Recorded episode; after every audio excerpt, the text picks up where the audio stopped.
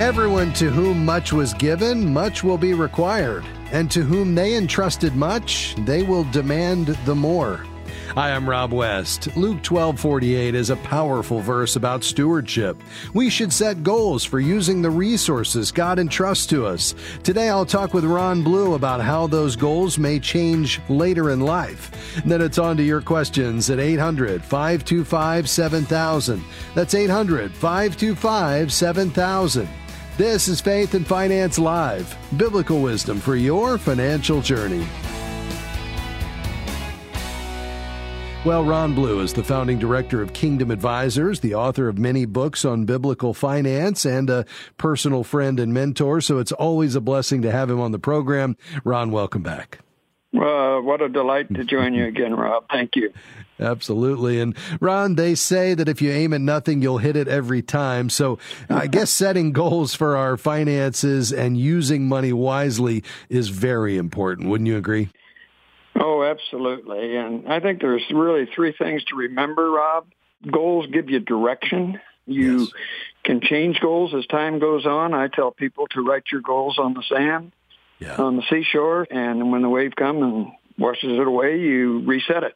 Yes. So it's not something that's a once and for all. And I think as you set goals, you develop convictions about what you believe God would have you to do. So it's a process, not an event. That's really helpful. Perhaps that even can help us to set some goals, because maybe if we see them as permanent, we'll resist doing it because we're afraid we'll get them wrong. But if we know they'll change over time, that may give us the encouragement to go ahead and get that goal setting done. All right, Ron, younger folks may have certain goals, like, of course, saving to buy a house or maybe to put the kids through college. But you tell us that later in life, those goals will, of course, change. Tell us about that. Well, as your life changes, and, you know, I've lived for a long time, Rob. I'll be 81 in a month, and I've seen that my goals have changed multiple times, and they're far different today than what they were 30 years ago, 20 years ago. And I think one broad change is that you switch from accumulation to distribution as your goals. And as you see your adult children grow and parent, you see different needs that they may have, and that'll affect your goals. And I think goals, when they're met, it frees you up to give.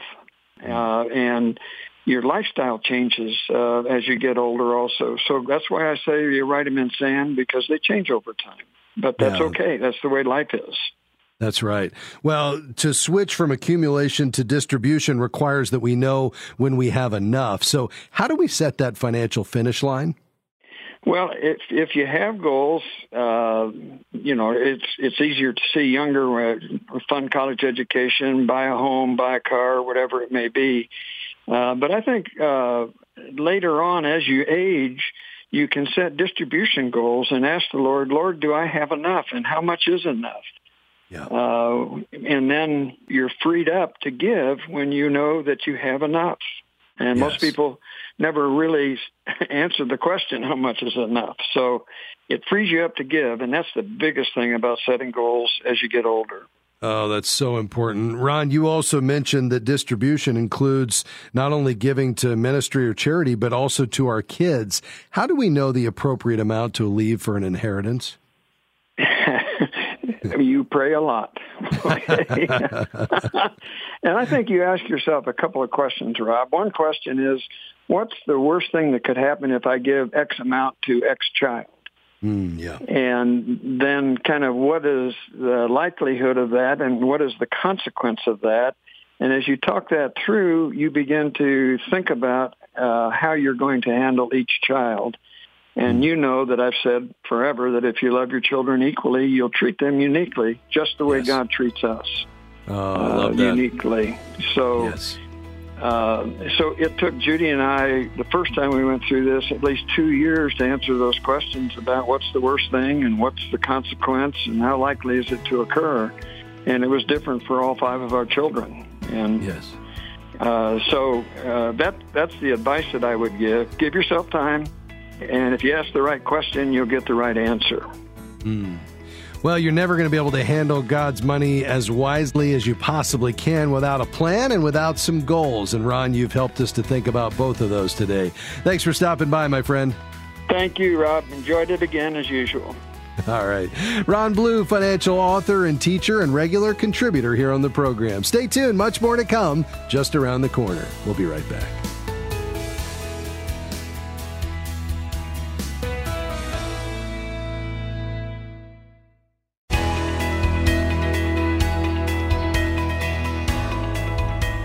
Well, we're thrilled to have you with us today on Faith and Finance Live. I'm Rob West, your host. All right, it's time to take your calls and questions today. The number is 800-525-7000. We've got some lines open and room for you. Again, 800-525-7000. You know, it's always great to have our friend Ron Blue stop by. He's a regular contributor. Of course, the author of many books on personal finance from a biblical perspective. And I would remind you that Ron's advice and experience is featured regularly in our weekly wisdom email right here from FaithFi. Each week, we send a special email message from me, plus the trending articles, videos, and podcasts on a variety of financial topics from a biblical worldview to encourage you as a steward of God's resources. It's free, and you can sign up and join literally thousands, tens of thousands of others who are receiving it each week in their inbox. Just go to faithfi.com. That's faithfi.com and click sign up to register. All right, let's head to the phones. 800-525-7000. We'll begin in Woodstock, Illinois. Hi, Cindy. Thanks for calling. Go ahead. Hi. Thanks for taking my call, Rob. I listen to your show all the time. I love it. Sorry, I don't know if I can say it, but my husband went home to be with Jesus in August, and he had a, I guess it's an annuity. It says type IRA on it, and it's for like $66,000. I'm not really sure what to do with it. I need to do something with it because I'm listed as the primary beneficiary, but this was probably way before we had kids. So the contingent is his brother, who wasn't very good to him. So I don't want to leave it. If something would happen to me, I would want it to go to our kids, obviously. But I'm just really not sure what to do with it. It took a almost $20,000 hit lost last year, of course. So I was just wondering what you think I should do with it. Yeah, very good. Well, Cindy, I'm so sorry to hear about your husband's passing, and certainly grateful for the hope of heaven that we all enjoy as believers. And I appreciate this decision you're trying to make as you're wanting to be a wise steward of what God has entrusted to you. Are your bills covered, Cindy, or are you going to need to pull out a portion of this to help to supplement that? No, I'm a nurse. I still work. We have a severely disabled son. And this year, my daughter's getting married, probably my son is getting married. So I have a 401k that's pretty good. I mean, it's down to like $750,000, but so I don't need it for my future necessarily. Yeah. Okay. Well, as a spouse, you're going to have more options than if you were inheriting this as a non-spouse. And so, most contracts permit a spouse to determine what to do with an annuity after the owner dies. A spouse can often choose to change the new annuity contract into their name, assuming all rules and rights to the initial agreement and delaying the immediate tax consequences. They'll have the ability to collect all remaining payments and any death benefits and choose beneficiaries. So the spouse then becomes the new annuitant. And when that happens, then the spouse, if it's already been what's called annuitized and there was a stream of income being paid out, that would then come to the spouse. In the event that it's not annuitized and it's just continuing to grow, then you would have the same rights and privileges of the owner, your husband, in terms of how you proceed, both letting it continue to grow, rolling it out to an IRA potentially, or beginning to annuitize it at some point in the future, which means you would just initiate a lifetime payment stream out to yourself. So I think that's the first question is, would you like to leave it there and just let it continue to grow now in your name as the annuitant, or are you wanting to roll it out to an IRA or begin to draw an income from it? Do you have a sense of what direction you'd like to go there? Well, it says annuity date in 2030, so I guess it's not. But we were getting a tiny, like $90 every 3 months or something from it. I kind of was thinking just to cash it out just because I have these big weddings and stuff, although I don't want to just toss it away either. Yeah. Sure. Do you know if the money was put in pre-tax by chance? I really don't know. I'm sorry. Okay. Yeah, no problem. And do you have a financial advisor, Cindy, that you've worked with? Oh, no. Okay.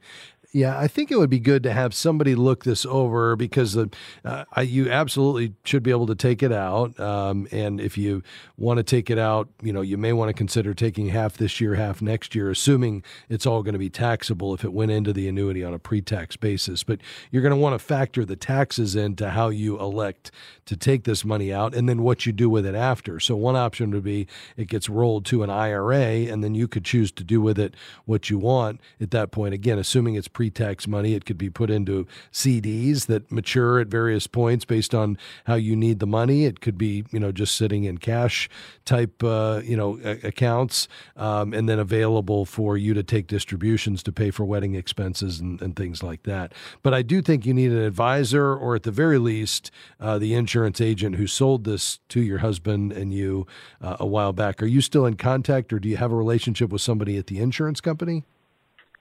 No, there's a number to call. I called, left a message, and they just said, fill out the form. So I've been trying to work with this since October. It's a little frustrating. Yeah. Okay. No, I understand. Would you rather connect with an advisor, or do you have a family member or friend that could help you look this over? What do you think would be the best option? Maybe an advisor.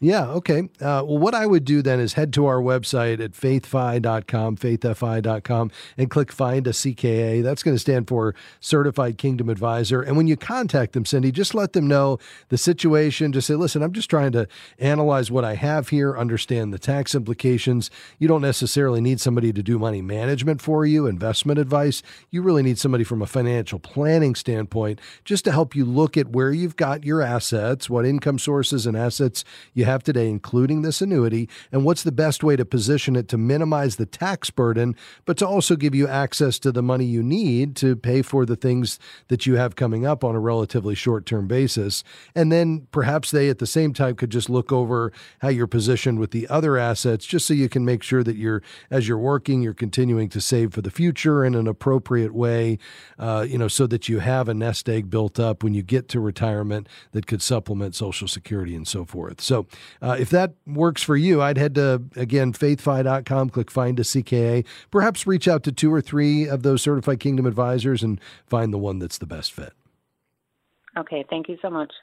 All right, Cindy, all the best to you, and thanks for calling today. If we can help further, don't hesitate to give us a call back. 800-525-7000 is the number to call. We've got several lines open today. We'd love to hear from you as we tackle your questions and comments. Mary, we'll be coming your way in just a moment after the break, so you stay right there. A quick email before we head into our first break today. This one comes to us from Karen. She wrote to us at askrob@faithfi.com.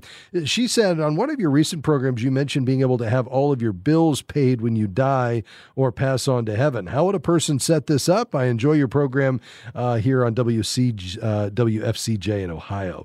And Karen, it's a great question. The way you would do that is just by having a simple will.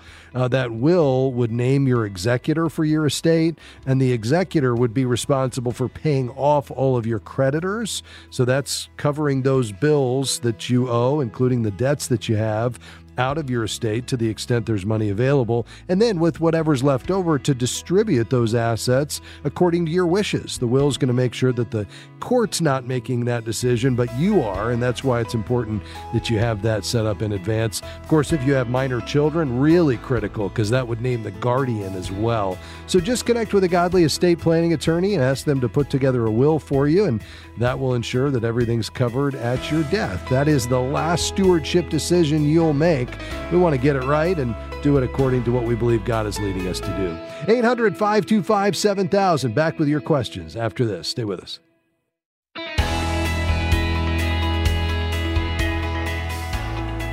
Thanks for joining us today on Faith and Finance Live. I'm Rob West. We're taking your calls and questions. I've got a few lines open. What are you thinking about today? Let's tackle it together. 800-525-7000. That's 800-525-7000. To Missouri we go. Hi, Mary. Thanks for your patience. Go ahead. Yes. Well, anyway, yes. Well, I have a chance to to move out of my house. I've been in this house for a long time, good 30 years. And, you know, I've been thinking I would like to have a change. But, you know, I'm kind of afraid to sell my house. But anyway, I have a chance to move over there nearby into another state, not too far from here, where my son is. And so I had thought about it, and we're thinking, okay, that would be a really good move for me. It would be, you know, good, you know, something else to do with my life. That's what I'm thinking. But at the same time, I'm afraid to give up my house because, you know, we hear about hard times coming. My house is paid off. Yes, ma'am. If I get over there and something happens, you know, where am I going to be at? Where would he be at? You know, we'd have to. I'm always. Yes. I know a few homeless people right now. Yes, ma'am. Well, really... let's break that down a little bit in terms of thinking about, you know, the possible scenarios here and just helping you make a wise decision. So you're feeling led at this point to relocate to this other state. So if you're going to do that, then you'd need to sell this home, which it happens, Mary, to be a pretty good time to sell a house. You know, we're coming off of a really hot housing market that was firmly a seller's market. People were paying through bidding wars premiums over the market asking price, you know, of 10, 20, 30% above the list price on houses, and they were getting sold out from under them, you know, in 24 hours with multiple bids coming in. That's all changed in the last 6 months because of the higher mortgage rates and a looming recession and just a general cooling in the housing market, which has made it still a good time to sell because housing prices are still high. We haven't really seen much of a decline. We've had a slowing in the growth rate. We haven't really seen much of a decline in housing prices. And houses on average in this country are selling at 97 or 98% of the list price. So it's still a great time to sell, even though it's moved more to a buyer's market, which just means that if you're, you know, relocating to another market, you should be able to pull a lot of equity out of this house that you own free and clear, get the benefit of the increase in the value of the home that you've seen over a long period of time. But when you then move, if you were to buy something also for cash, so you don't have a mortgage on it, it's a better time now to buy than it was, you know, even several months ago, just because, you know, the environment is a little more favorable right now for buyers. So I don't think it's a bad time at all, and basically you'd be moving from one free and clear home to another free and clear home. But give me your thoughts on that, and were you thinking about doing something different? Well, yes, getting into an apartment, I guess. Well, that's, you know, my son lives over there, and he lives in an apartment, and I thought, well, okay, he wants me to get an apartment instead of a house. I thought, well, we should move together then. But, you know, I just don't want to waste my money on an apartment. Yeah. I don't know why I feel like it's a waste, but... Yeah. Well, if you have the ability to buy a home free and clear, I kind of agree with you. You know, you can take advantage of the increase in the value of that property over time, and rental prices tend to be still very high right now. And so, you know, with high rent rates, I like the idea of you buying that home. You know, but the average rent in the United States in the 50 most populous city has increased 23% since 2020. And it's pretty flat in the last 6 months, which means it's still at the high end of that range. So I would agree with you. Now, are you planning to move in together or just relocate to the same area? I believe relocate in the same area. Yeah, so I think as long as you have enough time to get to know the area well and where you'd like to live and what part of town, and you feel like you know that you're going to stay there for at least 5 to 7 years, then I would say go ahead and buy something. If you're unsure of that, you feel like, well, I don't know where I'd want to settle, and I may not like it. And if you think that there's a reason why you may move within, prior to 5 to 7 years, well, then I'd rent, because you don't want to pay all the transaction costs of buying a home in this new state, only to turn around and sell it. That would be very expensive. But if you feel like you know enough based on everything you know today that you're going to be there a while, then I don't know why you wouldn't just go ahead and buy something, and then you're not, you know, throwing your money away on rent when you don't have to. Oh, wow. I didn't think about that, throwing away my money. So okay. I think that's really the decision. Here's what I would encourage you to do. Make it a matter of prayer, Mary. Spend the next couple of weeks just asking the Lord to give you a peace about one direction or the other. Second, I'd start, maybe visit on your next trip to visit, get a realtor and start looking at what housing prices cost and where you'd like to live. Thirdly, I'd really think honestly and hard about whether you believe when you make this move that you're going to be there for at least 5 to 7 years. And if all those things line up, then I think that might be a good indication that this is a good direction for you to go. Thanks for your call today. Quickly to Missouri. Hey, Stephen, how can I help?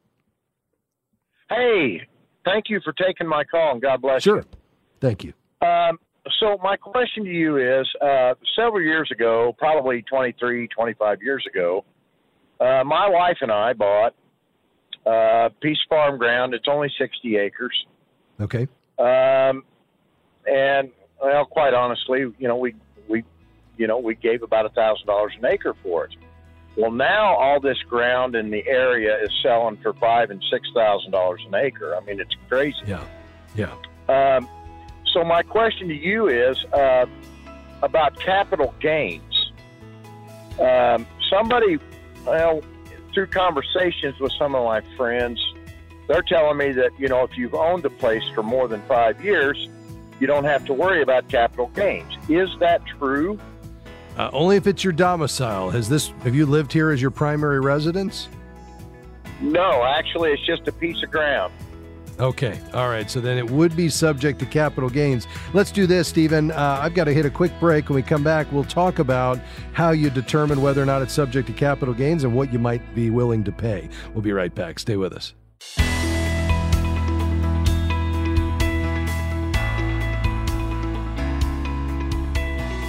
Great to have you with us today on Faith and Finance Live. I'm Rob West. Just before the break, we were talking to Stephen. He's in Missouri, and he and his wife have a piece of farmland that they're looking to sell, and he was asking about capital gains. He's had someone tell him that if he's owned it for more than 5 years, perhaps he wouldn't be subject to capital gains, and the reality is what they were probably referring to, Stephen, only relates to your primary residence. If you lived in a home for 2 out of the last 5 years, as your domicile, then you can exclude up to $250,000 in profits or $500,000 as a married couple. But again, that only applies to your primary residence. So apart from that, this would be subject to capital gains. And the gain is the difference between the selling price and the original purchase price. And then the rate that would be applied to that, since you owned it more than a year, would be a long-term capital gain rate.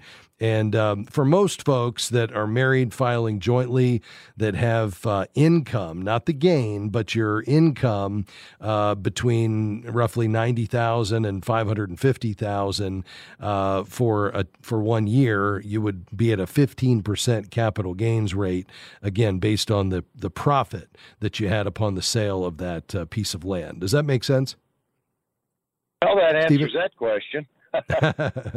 Yeah. Good news is you should have a lot of profit there, and you get to keep 85% of it. But you would have a capital gain. The only way to avoid that would be prior to the sale, if you wanted to give that away, a portion of that piece of property, to what's called a donor advised fund, and you wanted to do some charitable giving with it. That would be one option. You wouldn't have to give the whole thing. Whatever portion you were going to give away, you'd just give that percent of the property to a donor advised fund prior to the sale, and then you'd miss out on that capital gain. You could also do what's called a 1031 exchange, which is essentially where you identify and buy a similar property, also an investment property, within 180 days, and you can essentially roll the profits into that new property, and you would kind of kick the can down the road on the capital gains until you sell that piece of property. So it's a way just to kind of extend this investment through another piece of property without actually paying that capital gain. So those would be the only two ways to avoid that. Does that make sense?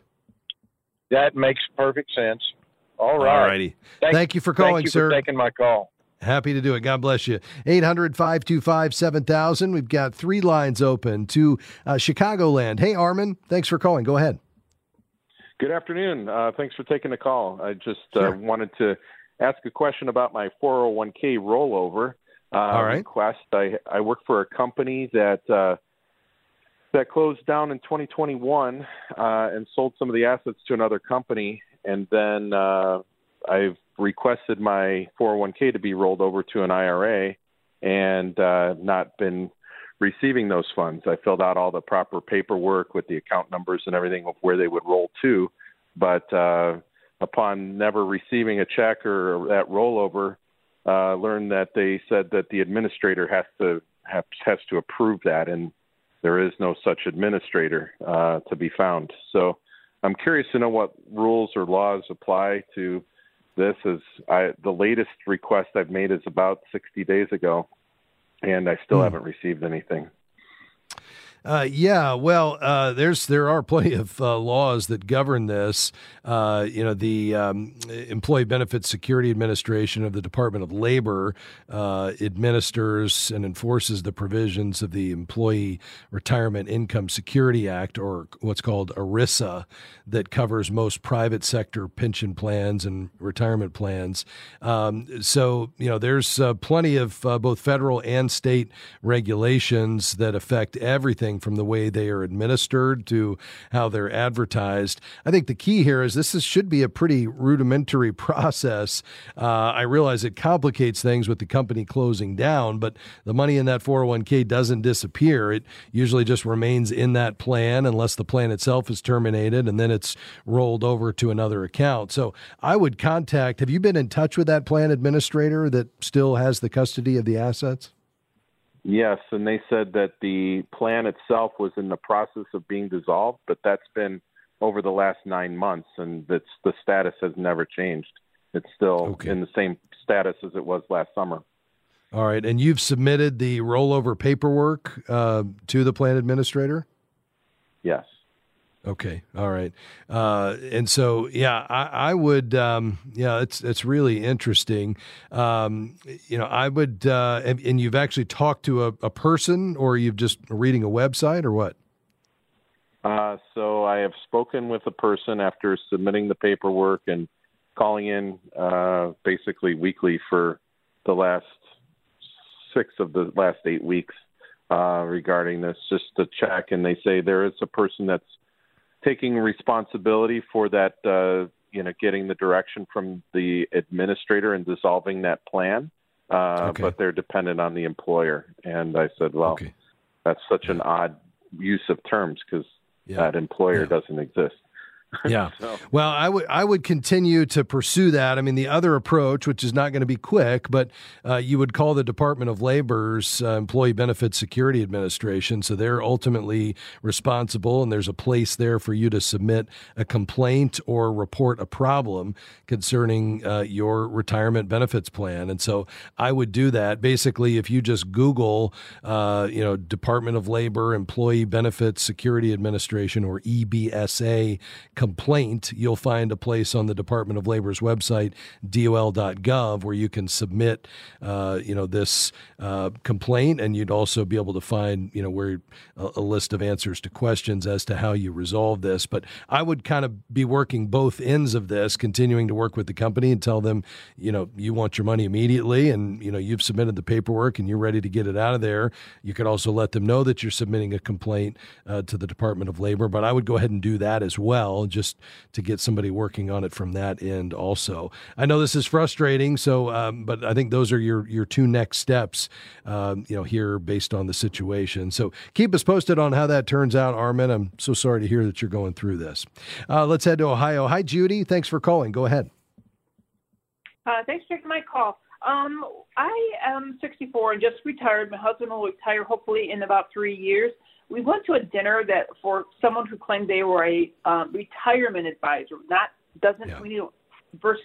anyways, he told us that based on the money that we have with this one person, which is a 401k at IRAs, our home, our annuity set up, that we have almost $1 million, and he said this man is probably taking as much as 2% of that money annually for his fees, which he said comes out to about $13,000 that he gets every year.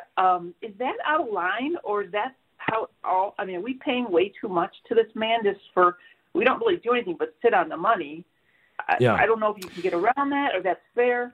Sure. So now the person that bought you the dinner, that gave you this information, did he actually look at your statements to determine the percent you're paying, or is he just saying, I suspect that's what you're paying? Well, that was what he said in the general meeting. He looked at our statements, and we were going to talk to him again, but he said, as a rule, that's what financial planners will charge. Yeah. Generally not 2%, so usually 1 to 1.5% would be customary, but only for those assets where they have discretion, meaning they're investing those assets. So that typically wouldn't be a 401k or an annuity, but it could be that IRA money.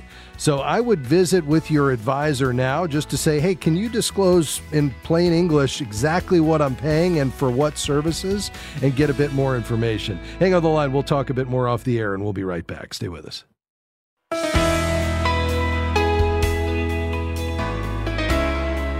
Thanks for joining us today on Faith and Finance Live here on Moody Radio. Taking your calls and questions in our final segment today. To Spokane we go. Hi, Tammy. Thanks for calling. Go ahead. Hi. Thanks for taking my call. I'm very blessed that we had an opportunity to purchase a condo for my daughter while she was attending school, and she has now graduated, and we're thrilled she's moving onward and upward, and now we have a question about this condo. I have two other kids that will be attending the school, and so they'll be living in there. But in the interim, there's about a year where we're going to be renting it out. So my daughter was just asking, do we need to pay taxes on that, and how do we tithe on that, and who actually files the taxes if we do need to, because we are both co-owners, and we're not making an income on it right now. But I just want to know the best way to move forward. Yeah, very good. So all rental income is reported on your tax return. In general, the associated expenses can be deducted from that rental income. And so you would probably want to get, if you don't use a CPA, this would be the year to do it, just so they can figure out exactly what your income is over and above the expenses associated with this business that you're running, essentially this rental property that you're bringing in some income on, but there's obviously costs associated with that. So it's not all pure profit to you. And, they can help you determine how much tax needs to be paid and what portion is reported on your 1040 versus your daughter, and whether or not she even has to file a return, depending upon how much income is there for her portion. She may be under the standard deduction and wouldn't need to. Beyond that, in terms of the tithe, we'd kind of apply the same idea here, Tammy, is that, 100% of this money, it's not like your income or an inheritance or, a benefit you're receiving. This is essentially a business, and 100% of the money you're getting in rental income is not actually part of your increase, because you have expenses associated with running this business, this, rental property that you have. And so, essentially what you determine is, okay, based on this income that we're getting every month from rent, how much expense do we have every month? What do we need, to put aside for, taxes and insurance, and we've got maintenance along the way and that type of thing. So perhaps you'd look at it at a quarterly basis, or maybe even on an annual basis, just to determine, okay, over this 12 months, what did we bring in income, and then what expenses did we have against that? If you had a mortgage, you'd have interest expense, you'd have at the very least property taxes, homeowners insurance, that type of thing. And so I think from that standpoint, then once you come up with a true profit number, let's say for the year, then you could say, okay, that's my increase that I was able to bring now back into my personal finances, and then I'm going to apply the principle of the tithe and give a tenth. And a similar process, although it'd be a little different, would be applied in your CPA determining what, in fact, of this rental income is taxable. Does that make sense? It does make sense. So since we're both co-owners, then we would both report that on our 1040? Yeah, it would just, you'd probably end up splitting it based on your percentage ownership, and each of you would take, your portion of the profit and apply it to your respective returns. Because 100% of that doesn't belong to you. If your co-owner's 50-50, then technically 50% of that profit or is income to your daughter and 50% is to you. Okay. Well, all righty. Put us in the right direction. Thank you so much. Good. You're welcome, Tammy. Thanks for calling. God bless you. Let's see, to Cleveland, Tennessee. Hey, David, go right ahead, sir. Hey, Rob. You have a good day? I'm doing great. Yeah, like thanks for calling. Good. Thank you for your broadcast, and I love your ministry. Quick question. The Social Security Administration, their website, there is a place on there, I don't know if you're, I guess you're familiar with it, where you can log in and set up an account called My SSA. Are you familiar with that? I am. Yes, sir. Okay. All right. Well, where it shows your income from your very first job on up to now, and then, of course, it gives you the graph across the top about your retirement, early retirement, and full retirement. My question is, I went through an ugly divorce several years ago, and those totals at the top, how much of, does she get a portion of that, or is that already taken out, or how does that work? Yeah, your benefits won't be affected by her ability to collect a spousal benefit, even as a divorcee. So there are some rules with regard to whether or not she remarries and how long you all were married prior to the divorce. But, her ability to collect on her spousal benefit, even after a divorce, has no bearing on the benefit that you will receive based on your own work record. So the numbers that you're seeing there on My Social Security, which give you, that personalized estimate of your future benefits based on your real earnings, your last statement, your earnings history, all of that information is in fact what you would be entitled to at those various points when you begin to collect. Gotcha. Okay. That question was always in the back of my mind, and I wasn't sure about it, but I appreciate you bringing that to my attention. Absolutely, David. Thanks for calling, sir. God bless you. To Spring Hill, Florida. Hey, Chuck, how can I help you? Rob, thank you for taking my call. Sure. I'm last year when the interest rates were pretty low, we went ahead and refinanced our mortgage. It's a 15-year mortgage, and I took money out to put in a money market fund to replace our roof and other things that might come along that we need to do. So we took out about $22,000 and put it in a money market account, just let it sit there. That was last March we did that. And my question now is, I'm civil service retired, and we do get a little bit of Social Security, but not a lot. And my wife is getting Social Security off of mine. So with that in mind, the little bit of money that we can save, should I put that back into the house at my age now, or should I just keep putting that into the money market account in case things happen? Yeah. How many months worth of expenses do you have in your savings account? Well, if I've got about 6 months right now. That's okay with that $22,000. So, okay. But a lot of that's going to go for the roof. So, yeah. How much do you think you'll have left after the roof? How many months' expenses? Maybe a third of that. Okay. All right. So you'd still have at least 4 months' expenses. And did you say you are retired now, or you're going to retire? No, I've been retired for a while, and I can't work anymore. So, okay, very good. And do you have all of your bills covered, and then have some left over at the end of the month? We do have our bills covered, but very little left over. I mean, everything. I have everything budgeted, so it's a zero budget. So the money's going somewhere, but a very small amount of that is going to savings, in which I'm putting into the money market account. All right. And how much do you have left on that 15-year mortgage? What's the balance? About $50,000. All right. And based on your current payoff, are you just paying the scheduled payment every month? Yes, I am. So what do you have left, 13 years or so? Well, yeah, 14 years, because we just redid it in March of last year. So. Okay, only a year ago.